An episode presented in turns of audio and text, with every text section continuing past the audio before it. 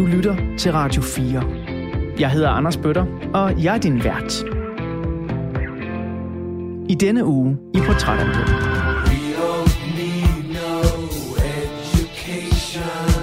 Johan Olsen, hjertelig velkommen til Portrætalbum. Tak skal du have.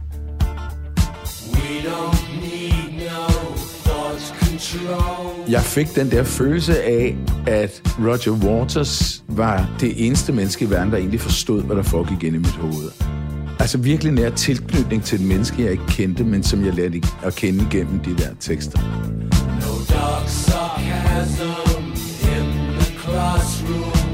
Det er en ret tung plade, og det er sjovt, fordi når jeg hører den som, øh, som ældre, så kan jeg også blive sådan altså få sådan en knugende fornemmelse af, hey, kom nu, giv mig et håb her et eller andet sted. Men det var overhovedet ikke det, jeg var ude efter, da jeg hørte den. Nej, altså, da nej. jeg hørte den som barn, der var det... Der havde jeg slet ikke uh, de kvababelser. Det var bare den ene sandhed, der tårnede sig op efter den anden. Hey!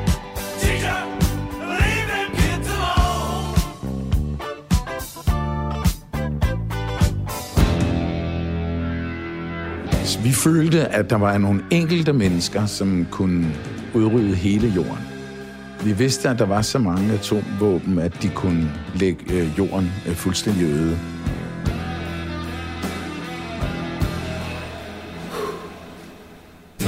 You think they'll drop the bomb? Men, men mor, tror du, de vil smide bomben? Jamen,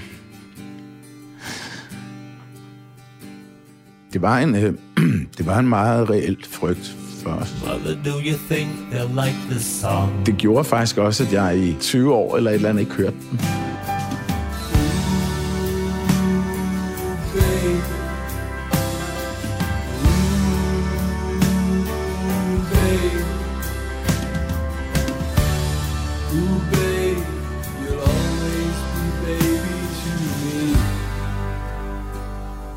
Siden programmet her sendte for første gang på Radio 4 i januar 2022, er der mange, der har spurgt mig, om jeg har haft besøg af en gæst, som har valgt et af mine egne favoritalbums.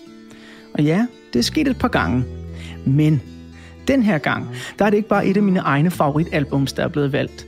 Nej, det er faktisk nok et af de albums, jeg sammenlagt har lyttet til flest gange i løbet af mit liv. Ugens gæst i den her uges portrætalbum er en af Danmarks helt store stemmer. Du kender ham muligvis fra tv-programmer så som Store Danske Videnskabsfolk, eller Den Halve Sandhed, eller fra det fremragende radioprogram Vildt Naturligt, eller som årets modtager af H.C. Ørsted sølvmedaljen for sin formidling af naturvidenskab, hvor det blandt andet blev understreget, at han først og fremmest er en flittig forsker, der arbejder i laboratoriet med at krystallisere proteinmolekyler.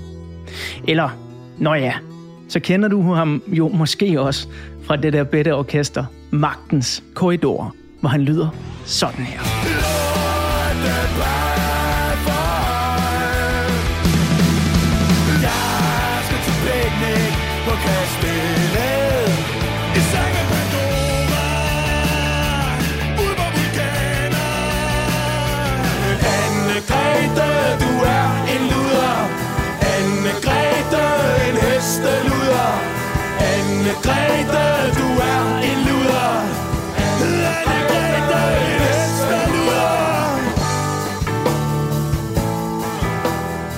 Sådan der, et stykke af dansk musikhistorie direkte ind i ørerne på vores dejlige lyttere. Johan Olsen, hjertelig velkommen til Portrætalbum. Tak skal du have. Fik jeg det hele med i min lille intro? Ja, det hele, og plus. jo plus lidt ekstra. Vi øh, skal snakke om Pink Floyd uh, The Wall i dag, og det glæder jeg mig åndssvagt meget til af, af flere forskellige årsager. Men inden vi sådan lige dykker ned i uh, portrættet af dig, hvor vi starter helt tilbage i din barndom. 2022, hvordan går du og har det? Og jeg har det virkelig, virkelig dejligt. Vi har, øh, hvis jeg spillet en hel masse koncerter med Magnus Korridor, vi er ikke helt færdige med sommerkoncerterne, og vi kommer også til at skulle spille noget klub her til vinter, hvor vi udgiver en EP. Uh. Ja. Ja, det er meget spændende. Som, som vi har indspillet. Den er meget underlig, Anders. Okay. Det er nok det underligste musik, vi nogensinde har lavet. Det glæder jeg mig rigtig, rigtig meget til, fordi vi har lige hørt i det her lille medley en sang, hvor der bliver sunget om en hesteluder. Ja, ja. Øh, så jeg glæder mig til at høre, hvad jeg kan finde på nu. Johan, øh, du har valgt øh, Pink Floyd's The Wall som et album, der kan være med til at tegne et portræt af, hvem du er som musiker og menneske. Afhængig af, hvem jeg spørger i programmet her, så er de sygt svært ved at vælge. Øh, især musikere, faktisk. Mm. Var det svært øh, at lande på et album? Nej, The Wall øh, er helt fuldstændig fundamental for mig. I, I løbet af mit liv har jeg selvfølgelig ligesom alle mulige andre mennesker øh, faldet over plader, der har betydet enormt meget. Øh, men uh, The Wall var sådan den første. Altså, jeg voksede op i et uh, klassisk hjem. Der var klassisk musik, og ikke andet. Uh, der var også et par Beatles-plader, men det var ikke sådan noget, man hørte noget særligt. Dem, øh, dem hørte jeg også selvfølgelig, da jeg var barn. Øh, men øh, ellers så andet musik, det var sådan noget, jeg hørte, at mine venner spillede, og der var nogle af pigerne over i klassen, der spillede ABBA og sådan noget. Men øh, jeg havde ikke... Øh, så The Wall var en... Øh, kom lige i hovedet på mig til en familiefest øh, dengang. Jeg glæder mig meget til at dykke øh, ned i øh, den tid der med dig lige om lidt. Um, The Wall udkommer den 30. november 1979, uh, men på det tidspunkt der er du cirka, så vidt jeg lige kunne regne ud, 10 år gammel. Mm. Uh, og du har fortalt mig, at vi skal hen til sådan en, en cirka 83, da du hører det her for første gang, og der vil jeg mm. sige, at du er 14 år gammel. Mm. Um, og hvad det er for en tid, og hvad det er for en uh, verden, uh, du hører det her album i, det bliver vi klogere på uh, lige om lidt. Først så uh, skal vi lige om lidt besøge dit barndomshjem, men allerførst så det jo på plads og sparke den her udsendelse i gang med noget af det, der er helt centralt fra The Wall. Første singlen, Another Brick in the Wall, part 2.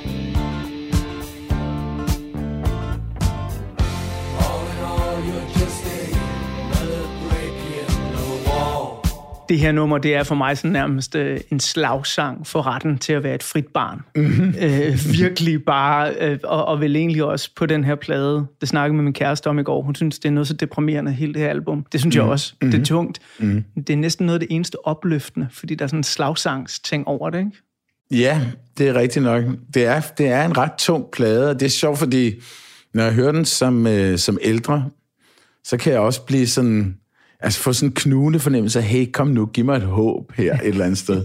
Men det var overhovedet ikke det, jeg var ude efter, da jeg hørte den. Nej, altså, da nej. jeg hørte den som barn, der var det, der havde jeg slet ikke uh, de kvababelser. Det var bare den ene sandhed, der tårnede sig op efter den anden, når jeg hørte den. På øh, den første side af portrætalbummet her, der er der, øh, som altid, når jeg har øh, fint besøg af programmet, et billede af et barndomshjem. Mm-hmm. Og det er dit barndomshjem. Mm-hmm. Hvad er det for et barndomshjem? Øhm, Ja, altså, øh, jeg, jeg blev jo født i København på St. Josef og boede øh, på Østerbro, noget der hedder St. Kjeldsgade. Øhm, og da jeg var fem år eller et eller andet, så, så flyttede familien så i rækkehus i Lyngby i øh, Brede. Og øh, der voksede jeg op i Grandparken i et rækkehus med en fin ligusterhæk rundt omkring. Et rækkehus i røde mursten med en carport foran. Det lyder trygt og godt. ja, ja, det var også fint. Så var der en skov ved siden af. Det var dejligt med en skov. Og, ja, så det er, det er et, sådan, kunne man sige, typisk forstads øh, miljø. Og øh, du var lige inde på det før, at øh, musik spiller en rolle i det her barndomshjem, men mm-hmm. det er primært klassisk musik. Og er det sådan, at der også bliver spillet levende musik i hjemmet, eller kører det i baggrunden, eller er det noget, man tager ud og ser live også? Øhm, min far og mor blev skilt sådan relativt tidligt derude. Men han, øh, han var læge, men øh, spillede hele sit liv i Radiosymfoniorkester. Han spillede bratsch. Er det rigtigt? Ja. Nå. Ja, det var, det var doktoren, kaldte de ham. Så mener han var den eneste i orkester, der ikke var konservatoruddannet. Men det spillede han i hvert fald. Så, øh, så når han, da han boede hjemme, kan jeg godt huske, at han havde øh, sin kvartet på besøg, de sad og spillede. Så der har været spillet øh, musik i hjemmet, men altså min mor spillede ikke øh, musik. Øh, men vi hørte virkelig meget musik, øh, klassisk musik. Jeg spillede også violin og bratsch som lille. Øh, det var aldrig noget, der rigtig krøb ind under huden på mig. Det er pisse svært. Altså, det, det kan næsten kun lyde af helvede til, medmindre man altså simpelthen øver sig så sindssygt og starter som syvårig. Ikke? Hvorfor øvede du dig ikke så sindssygt? jeg havde travlt med at være barn, tror jeg. Okay.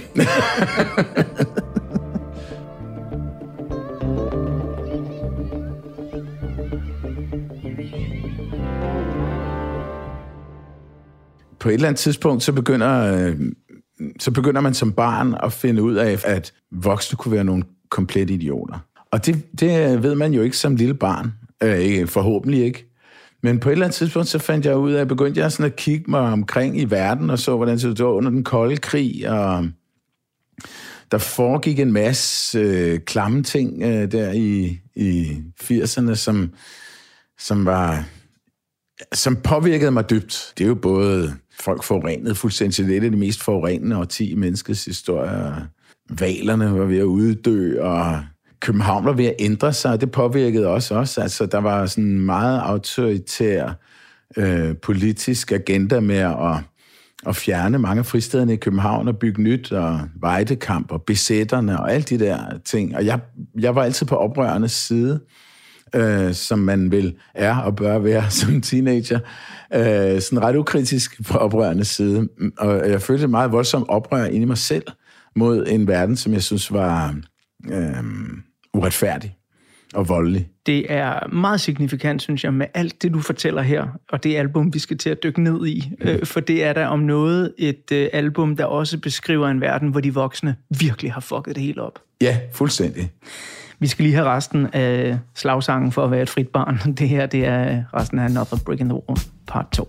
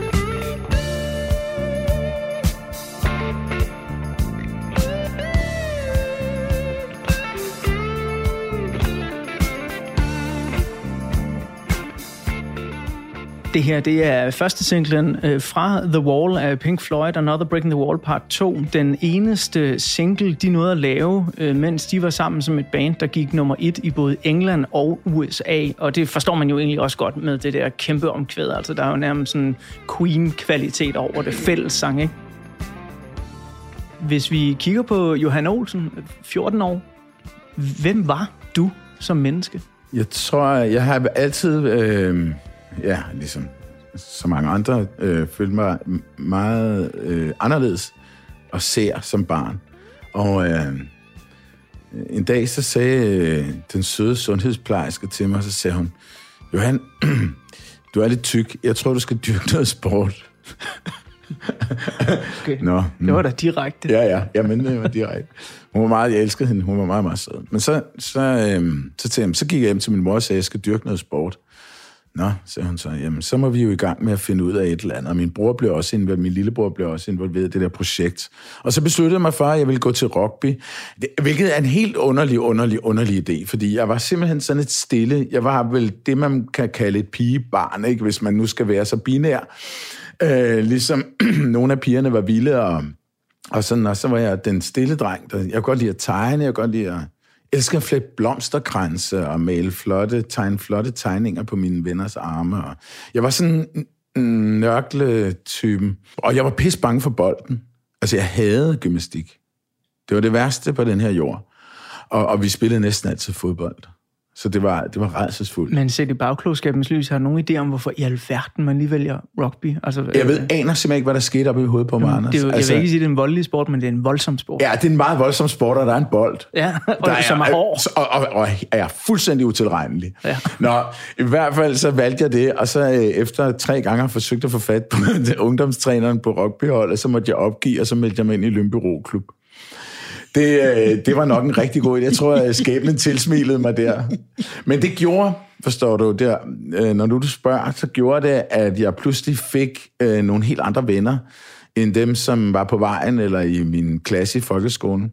Og pludselig så åbnede jeg lidt op, og, og jeg fik sådan en, en ret vigtig social, øh, et, et socialt liv øh, i den der roklub, som var mega fedt, og mødte nogle virkelig dejlige mennesker. Og det, det var bare en meget, meget vigtig tid for mig, og jeg tror også, det var en vigtig del af min sådan almindelige udvikling. Jeg holdt op med at være så underlig, eller føle mig så underlig, men jeg mødte bare nogle venner, som var mega fede.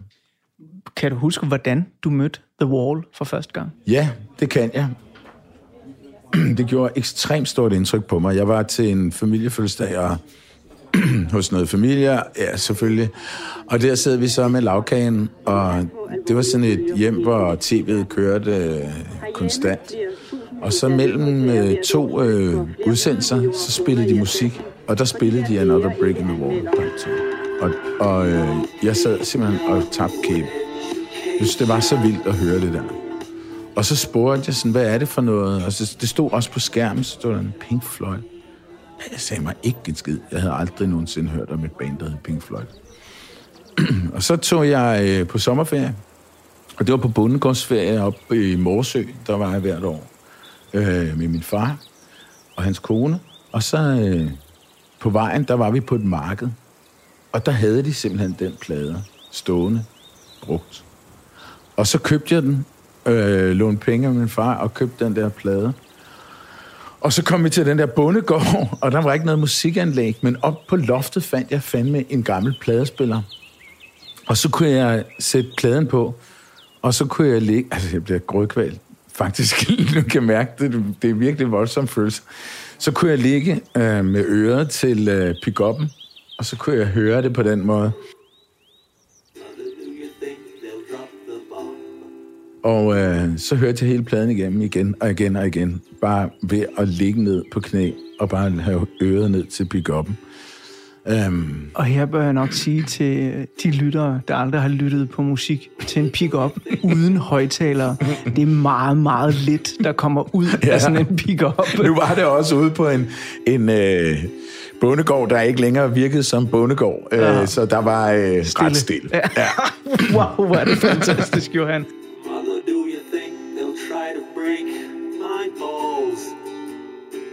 Jeg fik den der følelse, som, som teenage-fans gør, øh, når de hører deres idoler. En følelse af, at Roger Waters øh, var øh, det eneste menneske i verden, der egentlig forstod, hvad der foregik ind i mit hoved. Altså, det var den der følelse af en nær, altså virkelig nær tilknytning til et menneske, jeg ikke kendte, men som jeg lærte at kende igennem de der tekster. Jeg lagde ikke mærke til, da jeg var teenager. Øh, jeg blev introduceret til The Wall, der gik på efterskole, som mm. sådan 15-16-årig. Mm. Øh, der lagde jeg ikke mærke til, hvor deprimerende jeg egentlig synes, den er, og hvor mm. tung og hård og knugende mavefornemmelse og sådan noget. Øh, og nogle af teksterne og selve konceptet i det, som jeg vil vende tilbage til lidt senere og forklare om, hvad, hvad egentlig handler om, det har jeg måske haft svært ved at forstå som 15-16-årig. Forstod du det der 83 op på laden? Øh, jeg synes, jeg forstod det fuldstændig. Men det er klart, at der er nogle øh, aspekter af, af teksterne, hvis man læser dem som voksne, som jeg umuligt kan have forstået. Men det var jo sådan set ikke så vigtigt. Jeg synes, jeg forstod dem. Jeg synes fuldstændig, jeg forstod, hvad det var. Også, øh, man kan sige, mm, hvis der er noget af det, hvor jeg, som jeg som barn glippede, du ved, jeg ved hvad egentlig menes med det her, så har jeg følt, at jeg har forstået overordnet, hvad det var, det, det ligesom skulle udtrykke. Så øh, jeg følte, at jeg forstod det.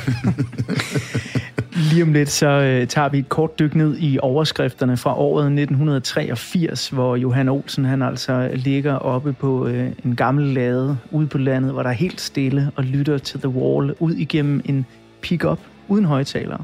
Og så skal vi lige finde ud af, hvordan øh, Danmark og verden omkring os gik og havde det i det her år. Men inden øh, jeg kommer til det lille portræt af 1983, så får du lige en lille bitte smule af åbningsnummeret fra The Wall in the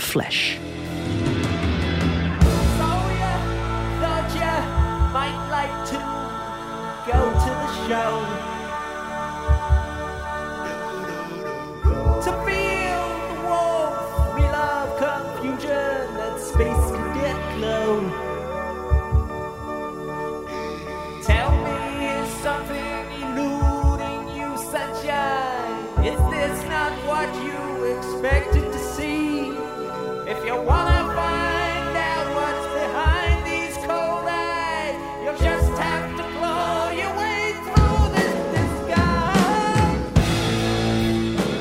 På den næste side af portrætalbummet er der et billede af året, hvor Johan Olsen for alvor dykker ned i The Wall. Så læn dig tilbage, imens jeg Public Service servicerer dig med et destillat af nogle af overskrifterne fra 1983.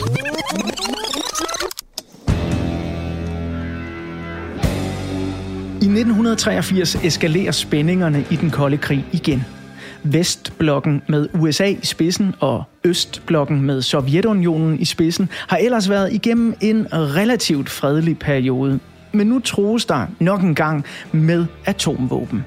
NATO's famøse dobbeltbeslutning fra 1979, hvor det besluttedes, at der skulle opstilles over 500 amerikanske atommissiler i Europa, hvis ikke Rusland havde nedrustet inden 1983. Det blev dråben, der fik bæret til at flyde over for mange europæere. I Greenham Common i England dannede 80.000 demonstranter derfor en levende mur uden for en amerikansk flybase. Du havde en situation, hvor der var en meget markant oprustning på begge sider af atomvåben. Hvor vi levede i det, man kaldte uh, truslen om gensidig udslettelse. Og hvis man troede, at Storbritanniens våbenvenskab med USA og hele den der misære med Falklandskrigen året før, vi får stolen til at vakle under den siddende regering, så tog man grueligt fejl. I 1983 der er der nemlig folketingsvalg, hvor den konservative britiske regering med jernladyen Margaret Thatcher i front bliver genvalgt i en jordskredssejr. I don't need the alliance to keep me tame. Uh, we have clear policies. We've set them out very clearly. People know that we carry out our policies and that we give a firm lead. Og det er ikke kun på moder jord, at stærke kvinder tager vigtige overskrifter i 1983. Den amerikanske rumfærge Challenger sendes nemlig afsted på STS-7-missionen med astrofysikeren Sally Ride som en del af besætningen. Og med hendes opsending følger amerikanerne langt om længe i russernes fodspor i rumkapløbet. Sovjetunionen sendte nemlig deres første kvindelige kosmonaut ud i rummet 20 år før, altså i 1963. Men Sally Ride bliver altså den første kvindelige amerikanske astronaut. 8, 7, 6, The men traveling with her were named Crippen, Hauk, Fabian, and Thagard. But from the beginning, this was Sally's ride. Liftoff of STS-7 and America's first woman astronaut. It sure is fun. Og i det hele taget så fylder vores fascination af det ydre rum meget i 1983. Det er nemlig også året, hvor den tredje film i Star Wars-franchisen får premiere og bliver årets mest sete biograffilm. Den overhales dog på en måde indenom af en film, der faktisk udkom året før. Steven Spielbergs fantastiske film E.T. bliver nemlig sendt ud på hjemmevideomarkedet i 1983.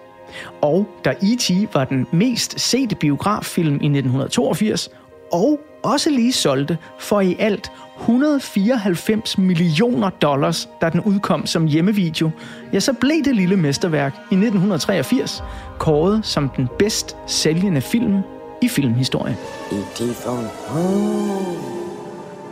Udover familiedramaet med det lille søde rumvæsen i centrum, så sidder vi i 1983 også foran tv-skærmen og morer os over det sidste afsnit af den populære amerikanske tv-serie MASH.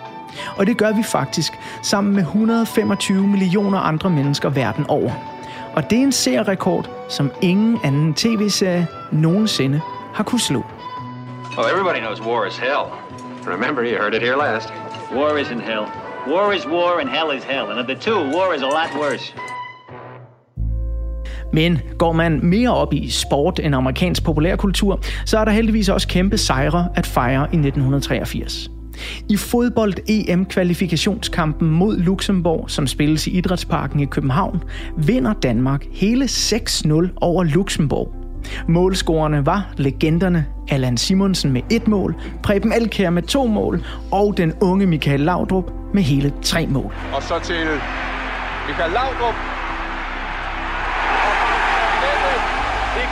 Virkelig fræk trukket.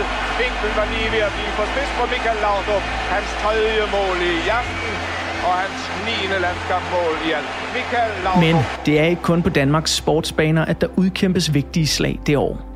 1983 er nemlig både året, hvor barselsårloven udvides fra 14 til 24 uger, og året, hvor københavnske besættere snyder politiet i en bemærkelsesværdig aktion.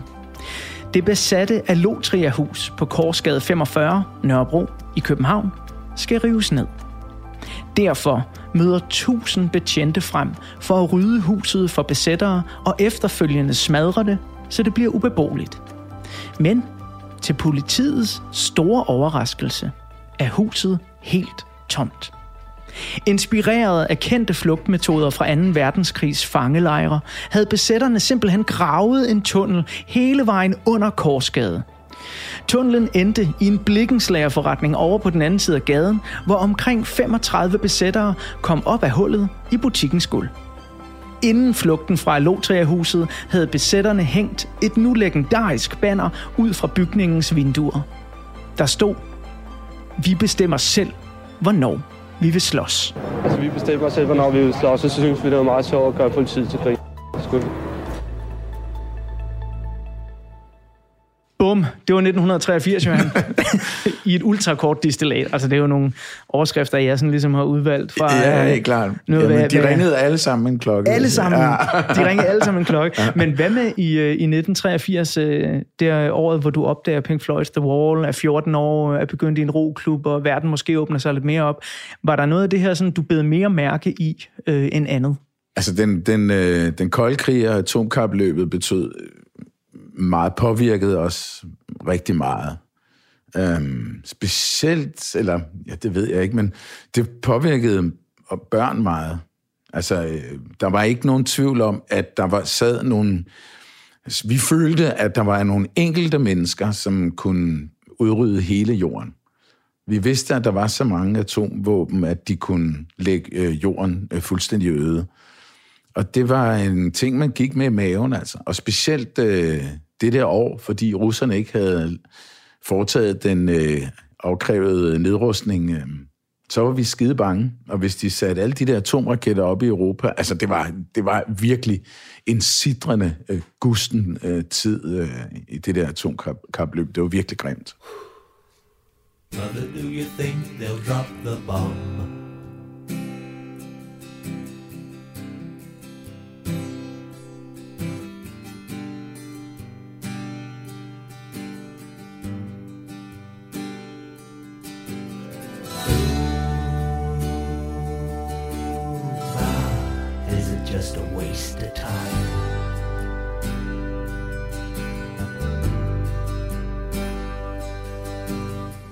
Når du ser på nyhedsbilledet den dag i dag, er der noget af det samme, som, som du gik og sådan rynkede brynene over i 83? øhm, ja, altså øh, voksne menneskers idioti. Det er jo fuldstændig åndssvagt. Hele den der Kina-Taiwan-ting, det er bare sådan en principiel ting. Den tager ikke hensyn til de mennesker, som øh, en eller anden dag bliver øh, slået ihjel på grund af den her idiotiske nationalisme eller det her magtbegær, øh, griskhed.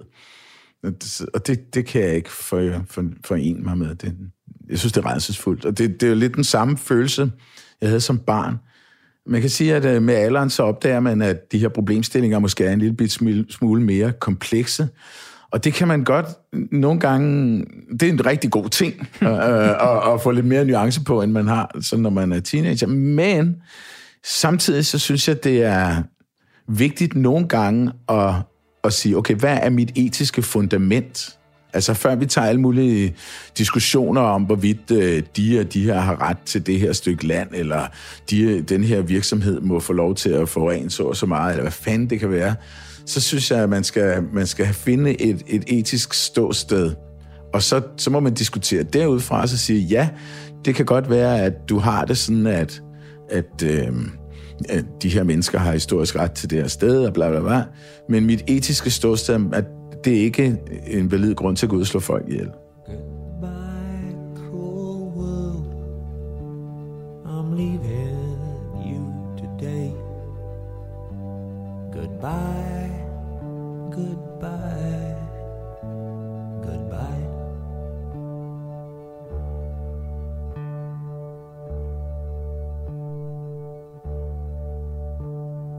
Goodbye, all you people.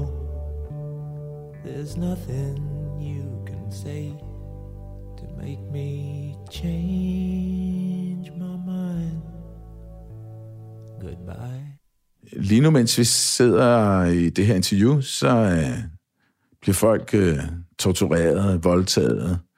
Børn leder efter deres resterne af deres forældre i ruinerne, og øh, coke-karteller forurener de kæmpe store øh, floder i Sydamerika, bøsser bliver banket ihjel i USA, og det sker lige nu. Og det, det kan vi ikke tåle at blive ved med at tænke på, og gå rundt med de tanker hele tiden. Pandora-myten, den er blevet misforstået lidt. Man siger, at Pandora, hun, hun øh, nåede at lukke sin krukke. Det var nemlig ikke en æske. Der var nogle oversættelsesfejl her. Sin krukke før håbet kom ud. Men håb på oldgræsk, det er elpis. Og elpis, det kan både betyde håb og forventning, og for Pandora-myten har det nok været forventningen. Så vores forventning om alt det onde, der kan ske, den er ikke kommet ud i verden, så vi kan gå lykkeligt igennem hverdagen, uden at tænke på øh, de frygtelige pinsler, vi skal igennem, øh, når vi dør, eller de frygtelige pinsler, andre mennesker går igennem lige her nu, mens vi sidder og snakker. Og det tror jeg en, en, har været en vigtig del for mig øh, at komme ind i et voksenliv, hvor jeg har kunnet flygte fra de tanker. Og det havde jeg meget svært ved øh, som teenager. Så det er blevet lettere at øh, finde eskapismen fra ja. alt det. Ja, helt klart. Finder du den i musikken? Helt, helt sikkert. Men musikken er også en måde at bearbejde den på, øh, virkeligheden. Hvis du kigger på Magnus Korridors tekster, eller Pligten Kalders for den sags skyld, som er et andet band, jeg spiller med, øh, så er de ikke... Øh, der er ikke mange sange om, øh, hvor fedt det hele er. De, de er ret, faktisk ret mørke. De, det, det er rimelig... Det er meget stor del af tekstuniverset. Og det, det er en måde at bearbejde en, en verden, som har en, en meget, meget stor skyggeside. Vi skal øh, dykke længere ned i det album, som du har valgt til at tegne et portræt af dig. Og efterhånden, som vi kommer frem i vores snak her, Johan, kan jeg jo se, at det album er jo genialt valgt i forhold til, hvilken tankevirksomhed der er i hjerne og hjerte på dig. Fordi det, der er rigtig meget nede i det her album, især i teksterne, øh, som jeg synes, vi skal tale mere om. Men øh, for at lige klæde lytterne ordentligt på til det, så vil jeg lige tegne et lille mini-portræt af Pink Floyd. Det bliver virkelig at krasse i overfladen, mm-hmm. men så også lige komme lidt ind på, hvad det egentlig er for et album, uh, The Wall er. Men uh, inden vi kommer så langt, så skal vi lige høre et af mine favoritnumre, fordi jeg er meget fascineret af det, du sagde med, at de store numre med tiden måske sådan bliver, enten bliver de overspillet, eller også så har man bare hørt dem så meget. Mm. Det er jo nogle gange næsten med et frækt ord vil man kalde det mellemspillene på The Wall, mm-hmm. som bliver det mest interessante. Mm-hmm. Ja, ja. Mm-hmm. Og et af dem, jeg elsker allermest af dem, øh, kommer her. Empty Spaces.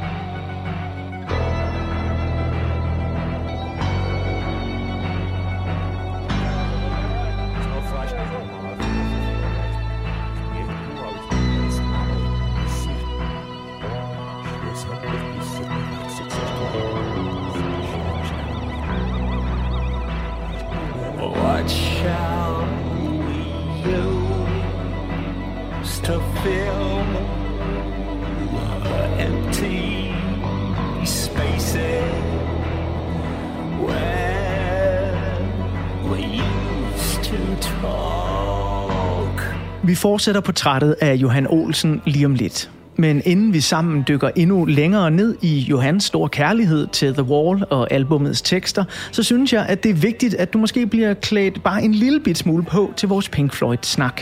Derfor så kommer der her et ultrakort destillat af bandet Pink Floyd og albummet The Wall. Pink Floyd blev dannet i 1965 af guitarist og sanger Sid Barrett, trommeslager Nick Mason, bassist og sanger Roger Waters og keyboardspiller Richard Wright. Debutalbummet The Piper at the Gates of Dawn udkom i 1967. Samme år kom guitarist og sanger David Gilmour med i bandet. Men allerede året efter må sanger Sid Barrett forlade Pink Floyd på grund af et voldsomt stofmisbrug og svære psykiske problemer.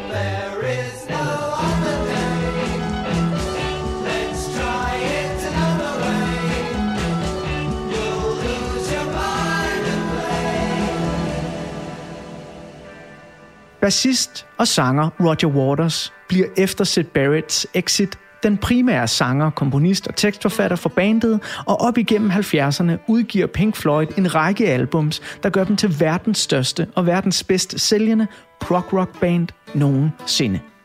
Og selvom det ofte slår knister imellem de to kæmpe egoer og musikalske genier, Roger Waters og David Gilmour, så er det blandt andet på grund af deres evindelige togtrækkerier, at albums såsom Dark Side of the Moon fra 1973, Wish You Were Here fra 1975 og Animals fra 77 står tilbage som musikalske mesterværker i den moderne musikhistorie. So so you think you can tell heaven from hell, blue skies from pain. Can you tell a green field from a cold steel rail? A smile from a veil. Do you think you can tell?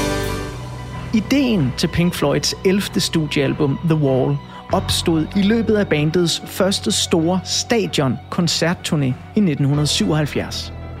Roger Waters følte sig fremmedgjort fra de gigantiske menneskemængder og syntes ikke, at han kunne mærke publikum længere.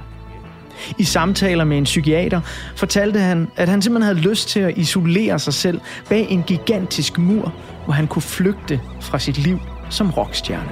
Watch out. To fill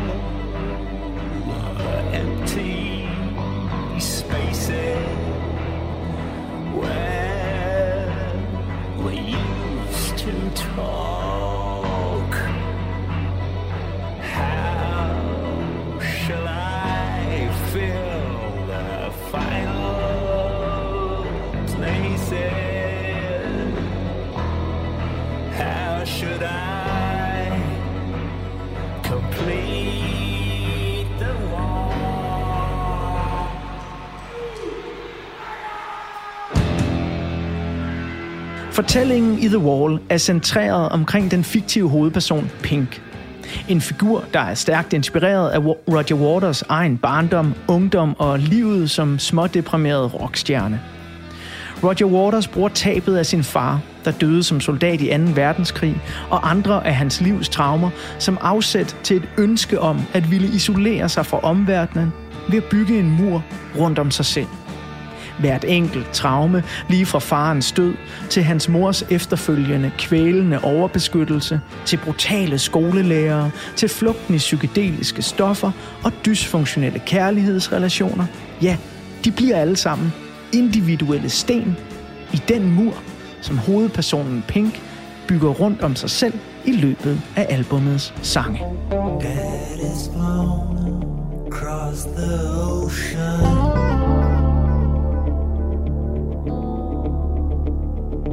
Leaving just a memory.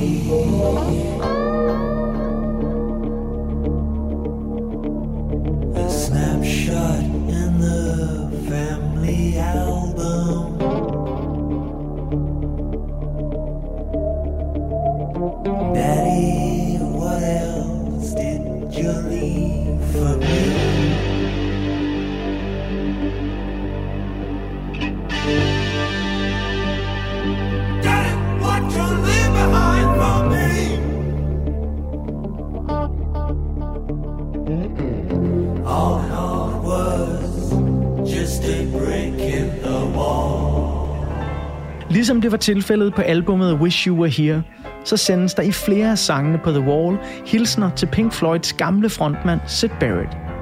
Det høres blandt andet i sangen Nobody Home, hvor der hintes til Sid Barretts mentale helbred og hans udseende. The be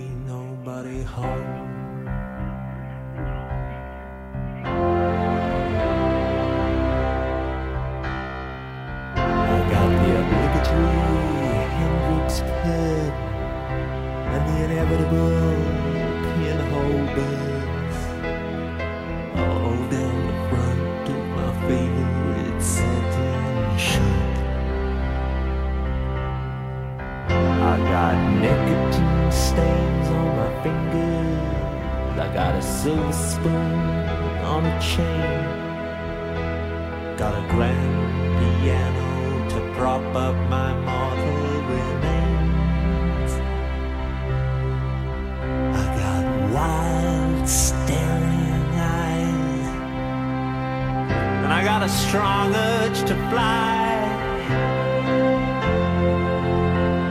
But I got nowhere to fly to. Det tog Pink Floyd næsten et helt år at indspille The Wall, og i den tid faldt bandet næsten fra hinanden. Roger Waters fyrede keyboardspilleren Richard Wright, men lod ham blive som hyret sessionmusiker for at færdiggøre indspilningerne. Skænderierne mellem Waters og Gilmore fortsatte også ufortrødent, og ifølge producer Bob Ezrin, som i øvrigt har en stor andel i, at The Wall overhovedet blev færdigskrevet, indspillet og udgivet, ja, så var Waters og Gilmore mest på talefod, når de spillede videospillet Donkey Kong i deres fritid. Men da The Wall endelig blev udgivet i november 1979, fik Pink Floyd deres første og eneste nummer 1 placering på både den engelske og den amerikanske single hitliste. Det skete, naturligvis fristes man til at sige, med singlen Another Brick in the Wall part 2.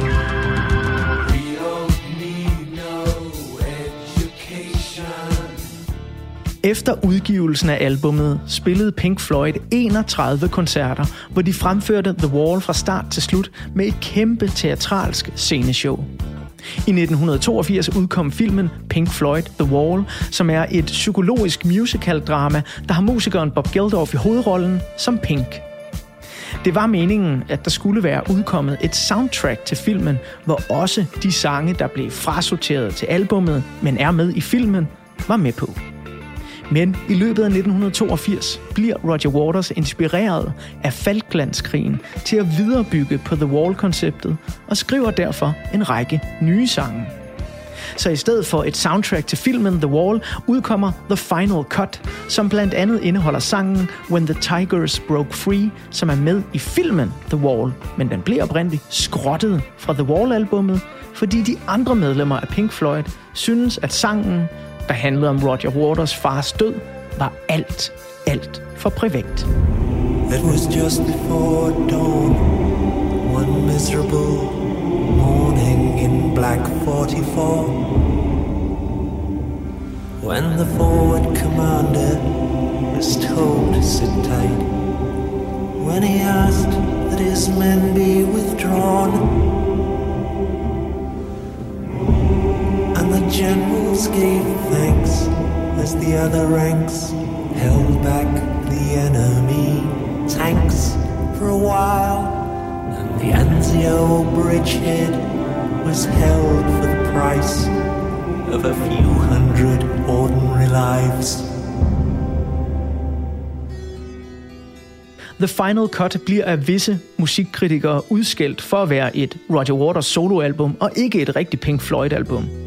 Uanset hvad, så hører The Wall og The Final Cut sammen, og de to albums bliver de facto enden på Roger Waters tid i Pink Floyd.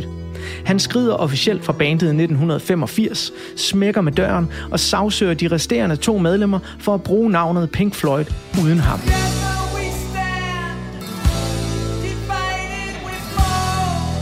Og her, der kommer endnu et centralt nummer fra The Wall og Roger Waters privatliv. En af Johan Olsens favoritter. Det her er Mother.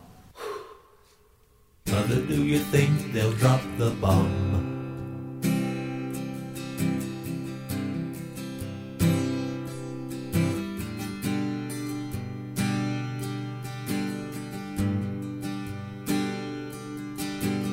Mother, do you think they'll like this song?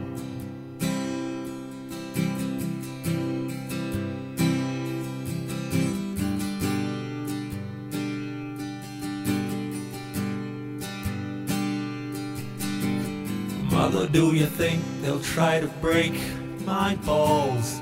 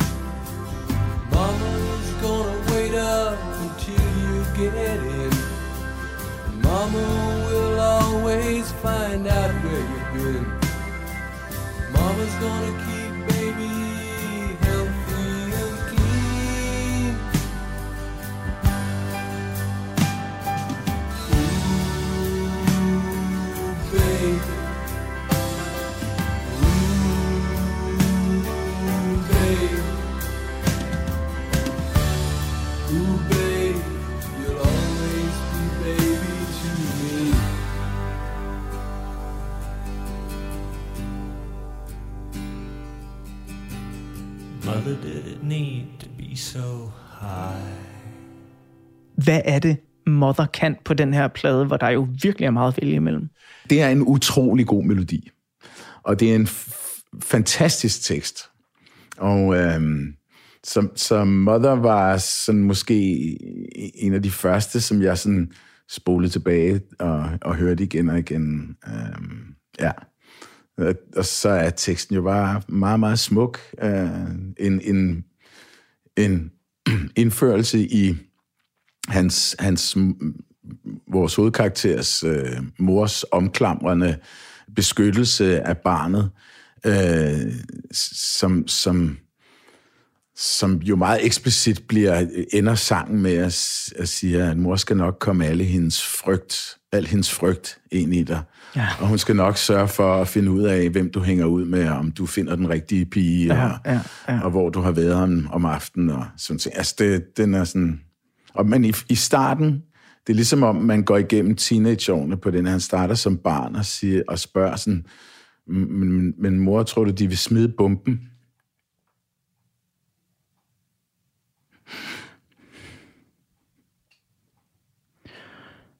Og det er hårdt. Jamen, det var en, øh, det var en meget reelt frygt for os. Og Men, det, det er den første linje i sangen, så vidt jeg husker. Ikke? Mm. Mother, do you think they'll drop the bomb? Så, hmm. Var det et spørgsmål, du også havde til din egen mor dengang?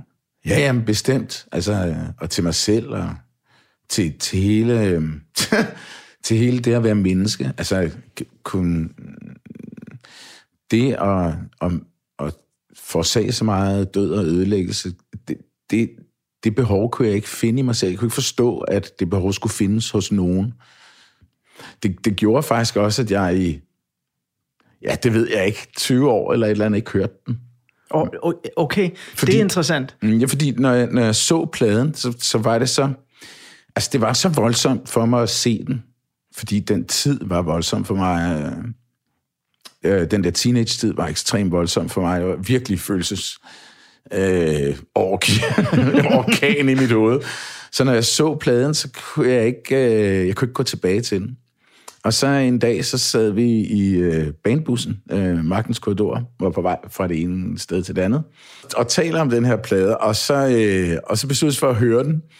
Og så sad vi og hørte den, og det var simpelthen så befriende, fordi så sidder jeg i godt selskab. Ja. Og der er nogen, der knapper en kold øl op, og ja. vi sidder og taler om, gud ja, den der solo, wow, wow, og den der overgang, wow, langt ud, og wow, var det fedt. Og så lige pludselig så blev den sådan voksen Johans. Ja, ja. For at sige det lidt firkantet. Så har Magtens Korridor og dig og den kærlighed, I har til hinanden, jo simpelthen reclaimed den her plade. Sådan der. Ind i et nyt liv. Lige præcis. Okay, det er jeg glad for at høre. Prøv at høre, øh, Johan, tiden flyver, når man er i godt selskab, og det betyder, at vi allerede snart er ved at være færdige med del 1 af den her udsendelse. Mm-hmm. Så lige om lidt, så bladrer jeg videre i portrætalbummets sider, når vi skal i gang med del 2, og der tegner jeg blandt andet et portræt af musikåret 1983, for at finde ud af, om der sker noget andet i det musikår, der måske stadig betyder noget for dig her i 2022. Og så skal vi også lære Johan Olsen øh, lidt bedre at kende af nu 2022. Øh, men inden vi når så langt, så skal vi lige have den første halvdel af et af de andre numre, som du har valgt, Comfortably Numb.